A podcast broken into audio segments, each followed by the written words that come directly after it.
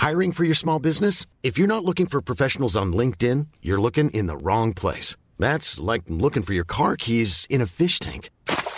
LinkedIn helps you hire professionals you can't find anywhere else, even those who aren't actively searching for a new job but might be open to the perfect role. In a given month, over 70% of LinkedIn users don't even visit other leading job sites. So start looking in the right place. With LinkedIn, you can hire professionals like a professional. Post your free job on linkedin.com slash spoken today.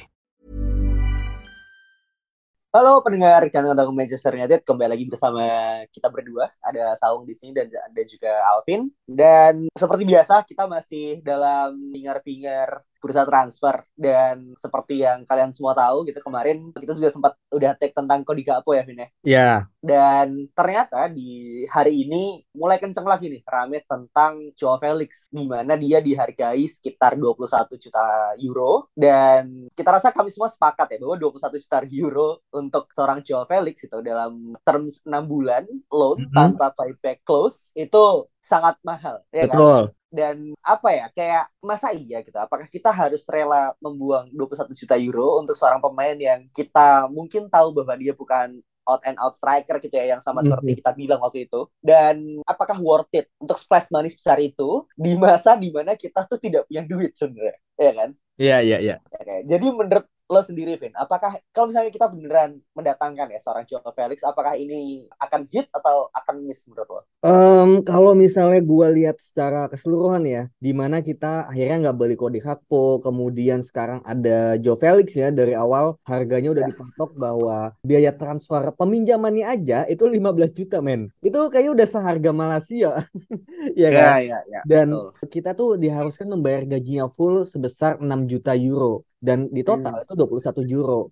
Nah, di sini gue merasa kayak ini kita dibego-begoin sih menurut gue ya kalau misalnya kita akhirnya ngambil opsi itu gitu. Karena yang pertama juga kita lagi kekurangan uang gitu kan. Bukan oh. kekurangan sih, cuma kita nggak bisa keluar uang banyak gitu. Betul. Nah, yang kedua juga adalah Felix ini juga bukan penyerang murni nomor 9 gitu yang kita butuhkan pada saat ini gitu. Dan Felix ini kita udah punya oh, apa ya, profil yang mirip-mirip gitu. Ada di Bruno, ada di mungkin Erikson juga bisa bermain seperti itu, Van de Beek gitu. Meskipun profilnya nggak persis sama, cuma ya. apa yang dia apa ya, kombinasi dari mungkin tiga pemain yang kita punya ini ada di Felix gitu loh. Jadi hmm. kayak nggak memberikan sebuah nilai tambah yang berbeda gitu. Nilai tambah mungkin iya, cuma apakah berbeda seperti yang kita butuhkan? Nah, itu menurut gua kita lebih baik menurut gua mencari opsi lain sih yang lebih ekonomis dan lebih tepat sasaran.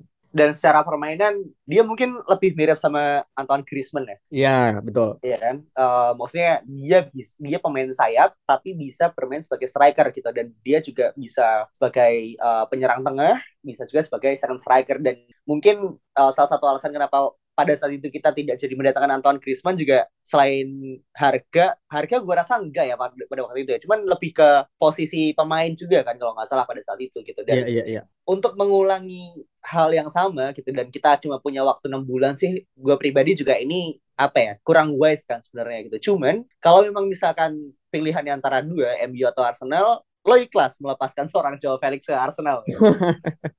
Wah ini sebenarnya berat tapi gue yeah. melihat kayak apa ya? Ya kalau misalnya Felix ke Arsenal sih kayak juara mereka gitu. Yeah. Mungkin ini juga satu. Kayaknya hal tanpa tanpa Felix juga kayak juara ya.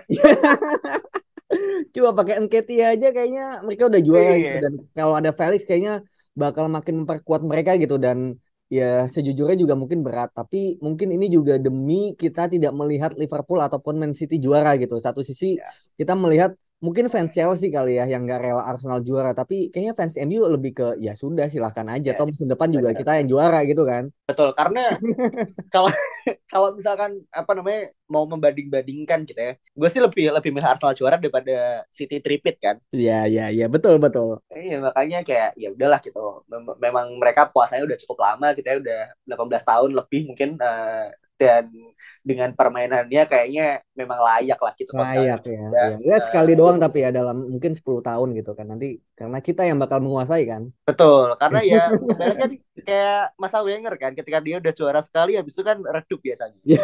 jadi dan ketika Arsenal bangkit memang di belakangnya tuh selalu dia Manchester United mengikuti jadi Betul. kayak kita doakan saja yang terbaik lah gitu cuman kembali lagi ke masalah striker nih. Kalau misalnya lo bilang mendingan ada alternatif yang lain gitu. Kira-kira siapa sih nama yang cocok gitu, yang yang realistis ya, yang hmm. bisa bahwa United bisa kejar lah Iya, bisa iya. transfer Januari ini. Um, kemarin sebetulnya kencang juga ya rumor di Twitter bahwa ada dua pemain yang bisa menjadi opsi gitu. Yang pertama mungkin kita bahas dulu ya, yaitu namanya Vincent Abu Bakar. Nah, ya. ini teman-teman GGMJ kalau misalnya kemarin sempat nonton Piala Dunia, Kamerun kapten nomor 10 yang dia bisa cetak gol kemudian di kartu merah gara-gara dia buka baju kan. Nah, itulah orangnya gitu. hmm.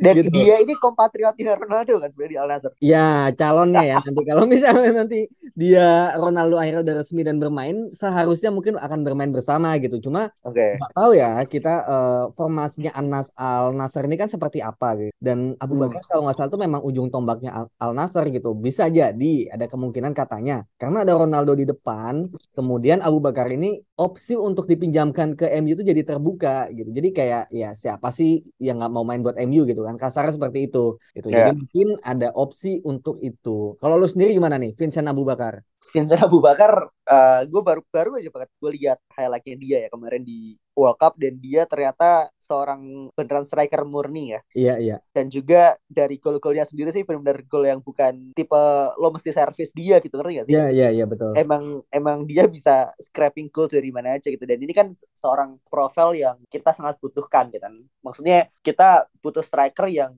ketika nggak ada chance pun lo bisa cetak gol gitu. Karena betul, betul. secara chance sendiri Bruno Fernandes sudah bikin berapa banyak chance created kan dan ternyata kita nggak punya striker yang prolific untuk untuk mengkonversi itu gitu dan dengan ada Vincent Abu Bakar menurut gue sih ini sangat make sense sih walaupun memang secara nature ya ini mirip dengan kita mendatangkan Odion Igalo yeah. di masa Solskjaer gitu maksudnya dari per, seorang pemain uh, yang mungkin namanya tidak dapat diekspektasi gitu un unexpected dan juga bukan dari top 5 league kan Maksudnya betul, betul. Igalo bahkan waktu itu dari Liga Cina gitu.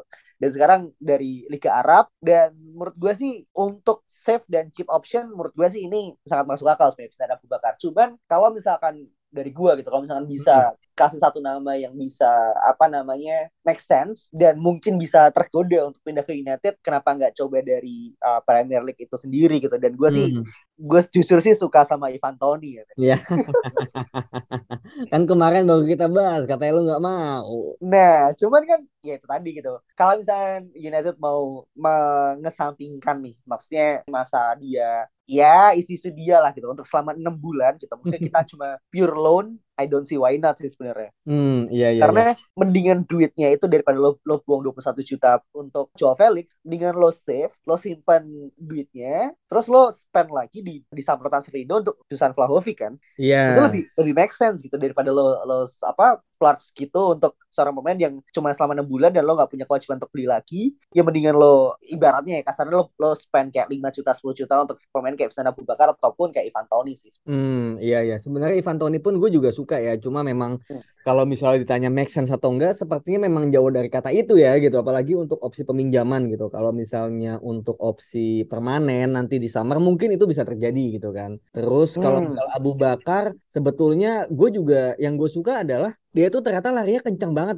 gitu. Dan dia oh, gitu. kayak, iya kan? Dia larinya kencang dan apa ya kayak bodinya tuh gede banget gitu loh. Yeah. dia bisa holding the ball up gitu. Mungkin kayak siapa ya? Kayak Jiru gitu tapi Jiru versi kencang gitu loh. Hmm. ya kan? Kalau misalnya kita lihat lagi gol-golnya dia tuh bukan tip bener yang lu bilang bukan tipe yang di service di depan tapi dia tuh sering mundur ke belakang nerima bola gitu. Cuma yeah. mungkin satu hal yang gua kurang adalah dia itu ketika dia nerima bola dia tuh nggak langsung oper main gitu loh. Dia kayak kemudian ngetrik atau mencoba ngelewatin sendiri gitu. Jadi yeah. ya kan, gue gue agak khawatir bahwa itu tuh bakal apa ya bikin momentum kita tuh lepas gitu. Yang mana mungkin ada pemain Anthony atau misalnya Redford di ujung kosong, tapi malah dia bawa bola sendiri terus dribble sendiri gitu ya mungkin yeah. bagus cuma kalau dia nggak tahu timing juga menurut gue bisa bermasalah sih gitu agak mirip Igalo tapi Igalo versi cepat dan versi lebih gede lagi gitu sih jadi kekurangannya menurut gue itu sih kalau untuk Abu Bakar ya Ya, walaupun sebenarnya mungkin ini bisa diantisipasi ya. Maksudnya Ten Hag mungkin bisa minta dia untuk lo nggak usah involve play lah gitu. Lo cuma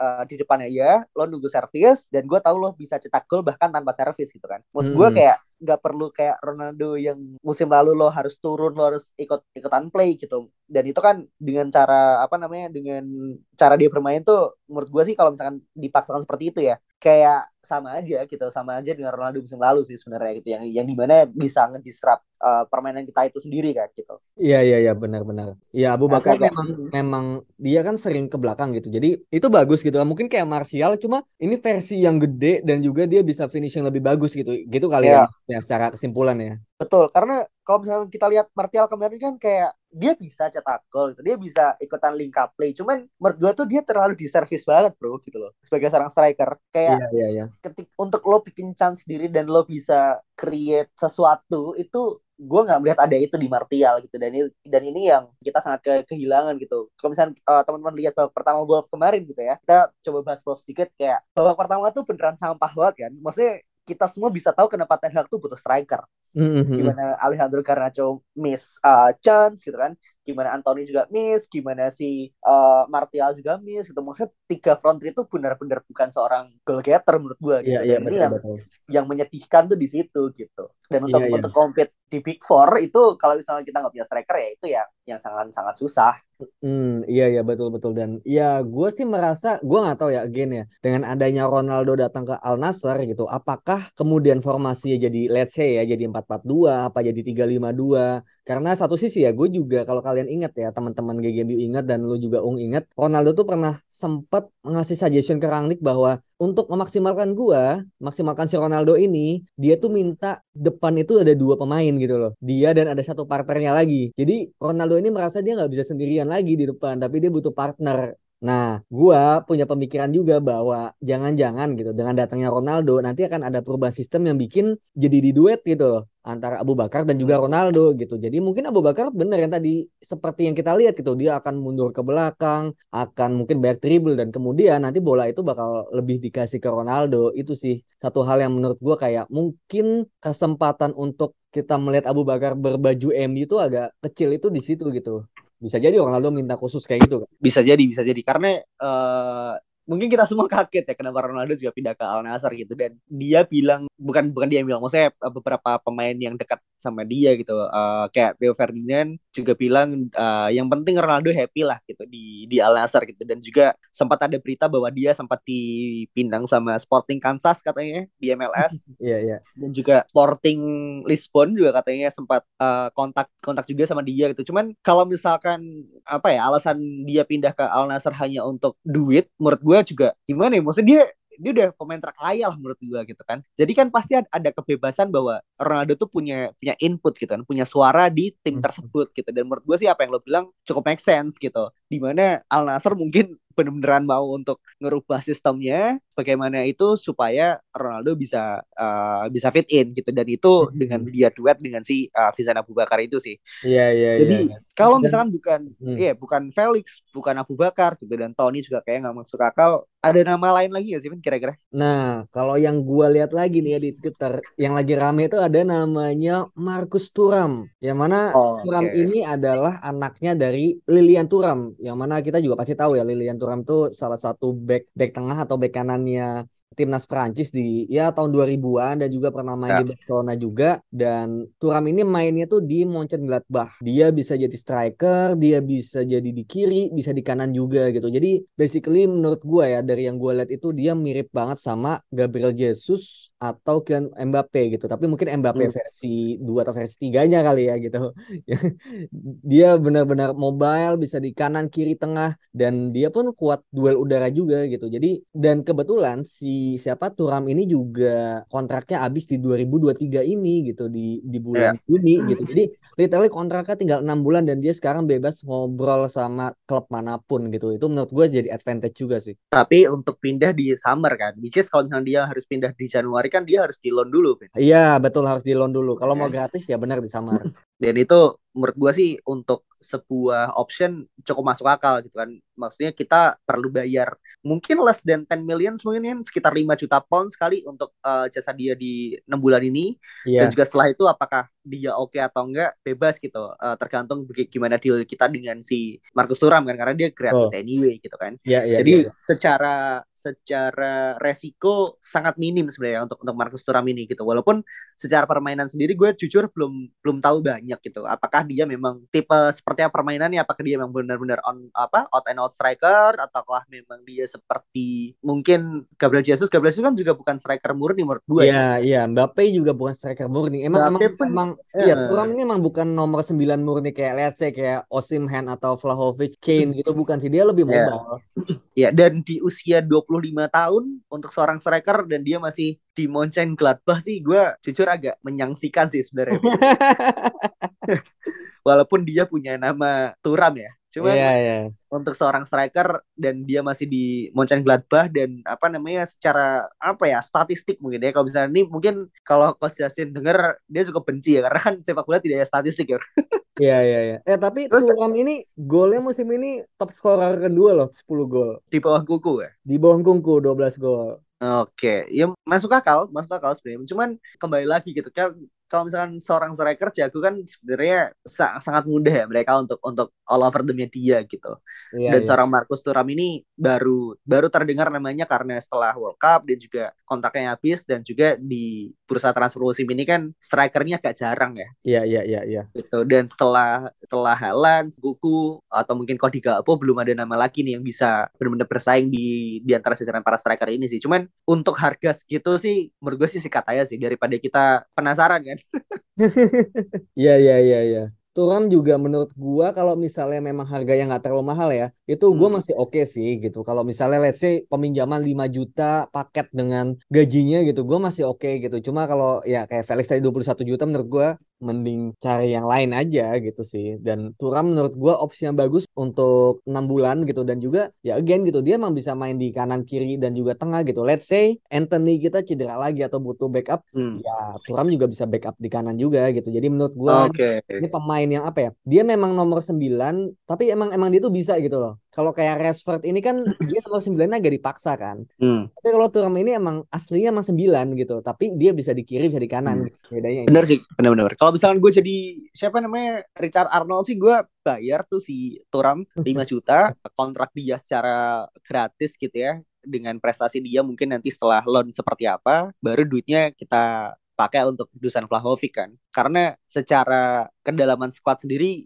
kita jelas sangat butuh sih gitu. Dan dengan punya dua striker yang menurut gue bisa saling bersaing ini sangat-sangat bagus sih. Karena kalau misalnya kita lihat City sendiri gimana coba ceritanya dia punya Haaland sama Julian Alvarez kan? Maksudnya Iya, itu iya. sangat sangat gak masuk akal gitu bro. Dan dua-duanya tuh punya posisi yang sama. Kayak beda gitu. Kayak misalkan Vlahovic oke lah dia bisa benar-benar pure 9 gitu. Cuman yang bisa bisa geser dia siapa? Kalau misalkan nanti kita punya Turam kan? Mesti kayak iya yang lain juga mau geser dia mereka tapi para pemain yang lain juga bisa main di sayap gitu. Jadi kayak secara kompet kompetisi itu masih masih terbuka gitu. Cuman secara kedalaman squad kita jauh lebih aman sebenarnya. Iya, iya, iya, betul. Iya, cuman paling ya itu sih. Karena kembali lagi ya posisi kita kan saat ini sedang sulit gitu, di mana klub masih dalam masa transisi untuk penjualan gitu ya, dan gue sangat yakin bahwa Glazer ini sangat tidak mau untuk keluar duit lagi gitu, makanya kita sangat sangat kesulitan gitu. Jadi memang secara pilihan tinggal beberapa nama itu gitu, secara Mhm. realistis ya masih ada Vincent Abu Bakar kembali lagi, siapa lagi tadi Eh, Marcus Felix. Thuram eh, dan Felix gitu, yang Hmm. walaupun gue sendiri sih nggak yakin ya apakah Iya, iya. kita mau buang uang segitu sih. Hmm, nah kalau mungkin terakhir kali ya, lu mungkin cepet aja, nggak usah pakai alasan, urutin dari tadi tiga nama Abu Bakar, Oke. Thuram, sama Felix. Yang pilihan lu, lu mau yang mana? Turam Abu Bakar Felix. Anjir, iya gue sama sih. Anjir gak seru banget. Oke oke. Tony Turam Abu Bakar Felix. Iya. Anjir untuk pada Tony. At- atau kita masukin satu nama lah biar biar lebih inilah. Memphis Depay. Oke, Oke. Memphis Depay. Gue sebenarnya ya enggak sih, gue tetap Thuram sih. Depay gue masih takut dia ada cedera-cederanya juga sih. Oke, jadi eh, urutannya gimana tuh? Ya, gue sama sih tetap Thuram, Abu Bakar sama Felix sih. Felix bahkan kalau bisa nggak gue masukin ke pilihan sih, gue keluarin aja gitu. Jadi cuma Thuram sama Abu Bakar doang. Ya wes paling mesti kita sepakat ya bahwa secara striker ini kebutuhannya sangat krusial dan kita nggak boleh miss lah menurut gua gitu di bulan Januari ini. Karena setelah itu pertandingan akan sangat ketat dan juga akan sangat penting gitu untuk untuk kita mengamankan posisi di uh, top 4 gitu. Apalagi mengingat weekend ini kan banyak yang keselip kan uh, kayak Spurs kayak City, Newcastle dan juga uh, Chelsea ini momen lah bagi kita untuk untuk melebarkan jarak gitu. Jadi dengan adanya striker nanti hopefully mungkin di akhir pekan ini kita udah punya nama yang fix ini bisa jadi lanjutan lah untuk kita bisa segera mengamankan posisi. Paling itu aja sih dari kita tunggu update selanjutnya ya siapa nama yang akan kita bikin episode spe spesial gitu. Ya, ya. Oke, okay, thank you so much semuanya. Sampai jumpa di episode berikutnya. Bye bye. Imagine the softest sheets you've ever felt. Now imagine them getting even softer over time. That's what you'll feel with Bowl and Branch's organic cotton sheets. In a recent customer survey, 96% replied that Bowl and Branch sheets get softer with every wash. Start getting your best night's sleep in these sheets that get softer and softer for years to come. Try their sheets with a 30-night guarantee. Plus, get 15% off your first order at bowlandbranch.com. Code BUTTERY. Exclusions apply. See site for details.